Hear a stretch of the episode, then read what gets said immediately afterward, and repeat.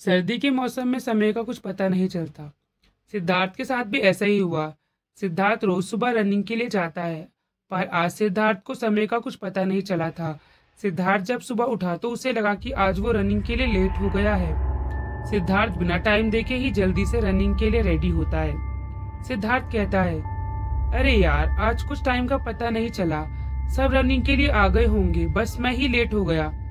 यही सब बोलते हुए घर से निकल जाता है। सिद्धार्थ बाहर देखता है। बाहर अभी भी अंधेरा था। अरे, मैं लेट हो गया हूँ या फिर आज कुछ जल्दी उठ गया हूँ? बाहर अभी तक कोई नहीं आया। चलो, कोई नहीं। आज थोड़ा जल्दी ही सही। जब तक मैं वार्म अप करूँगा, तब तक सब लोग आ जाएँगे। यह बोलकर सिद्धार्थ ग्राउंड की ओर जाने लगता है। जहाँ वो और उसके दोस्त रनिंग के लिए जाते थे ग्राउंड उसके घर से लगभग दो किलोमीटर की दूरी पर था। सिद्धार्थ को कुछ आगे सिद्धार्थ कुछ आगे ही गया था तो उसे लगता है उसके साथ और भी लोग भाग रहे थे। सिद्धार्थ इस पर कुछ ज़्यादा ध्यान नहीं देता और वो अपनी रनिंग करता रहता है। सिद्धार्थ जब अपनी रनिंग कर ही रहा था, तभी उसकी नज़र उसके बगल में भाग रहे सुरेश पर पड़ी। जब सिद्धार्थ ने सुरेश की ओर देखा तो उसका खून जमसा गया था। सिद्धार्थ को सर्दी में पसीना आने लगा था। उसकी आँखें बड़ी होने लगी थी, क्योंकि सुरेश तो एक साल पहले ही मर चुका था। सिद्धार्थ यही सोच रहा था कि ये कैसे हो सकता है, सुरेश कैसे आ सकता है तभी उसने अपने साथ भाग रहे और लोगों को देखा। तो सिद्धार्थ को ऐसा लगा जैसे उसके अंदर का खून भाप बनकर उड़ गया हो, क्योंकि उस सड़क पर भाग रहे लोगों में से इकलौता ज़िंदा इंसान सिद्धार्थ ही था। सिद्धार्थ ने देखा, उन सब के चेहरे सफ़ेद और फटे थे, किसी की आँख नहीं थी, और उन सब के चेहरे उन सब के चेहरे से खून निकल रहा है, और उन सब के पैर उल्टे थे।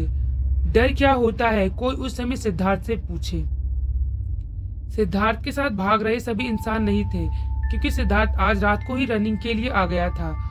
उससे कुछ समझ नहीं आ रहा था कि वो क्या करे। तभी वह सोचता है कि वो घर की ओर लौट जाए। जैसे ही सिद्धार्थ घर जाने के लिए रुकता है, तभी वह देखता है कि सब उसके साथ अभी तक भाग रहे थे। वो सब उसके साथ रुक गए थे और सुरेश भी रुक गया था। सिद्धार्थ ने देखा, वो सब उसे ही देखे जा रहे थे। तभी सुरेश बड़े प्यार से कहता है रुक क्यों गए सिद्धार्थ?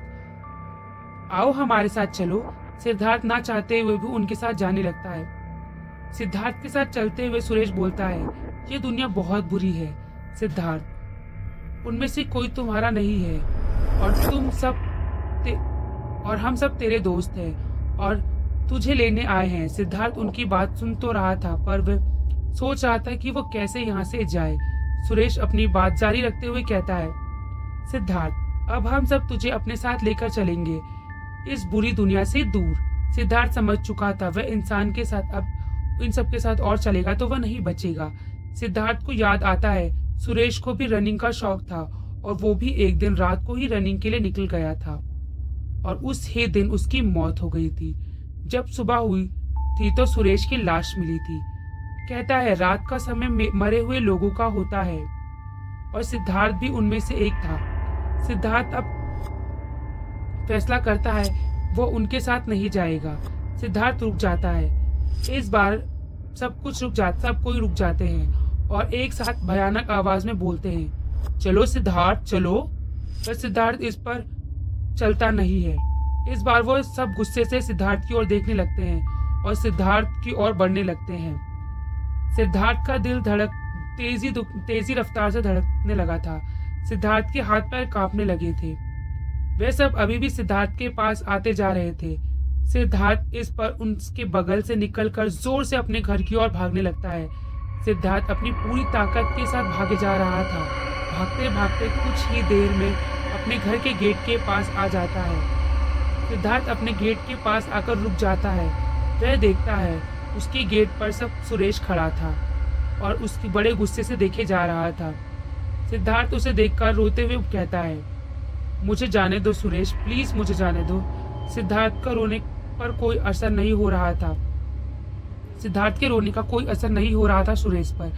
और होता भी कैसे, सुरेश अब कोई इंसान नहीं था, बल्कि एक आत्मा था।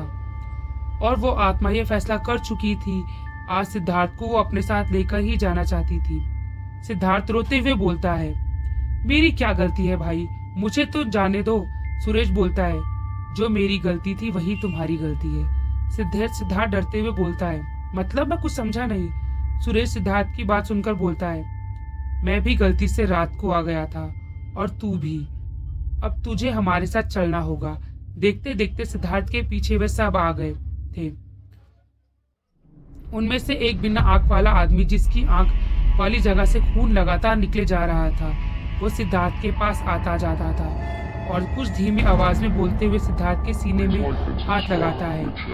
तभी पीछे से वह सभी भूत मिलकर उसके पास आने लगते हैं। सुरेश बोलता है, डरो मत सिद्धार्थ, ये सब अपने लोग हैं। अभी थोड़ा दर्द होगा और उसके बाद सारा दर्द खत्म हो जाएगा सिद्धार्थ डर के मारे नीचे बैठता है, अपनी आँखें बंद कर लेता है, तभी उसके कंधे पर हाथ रखता है।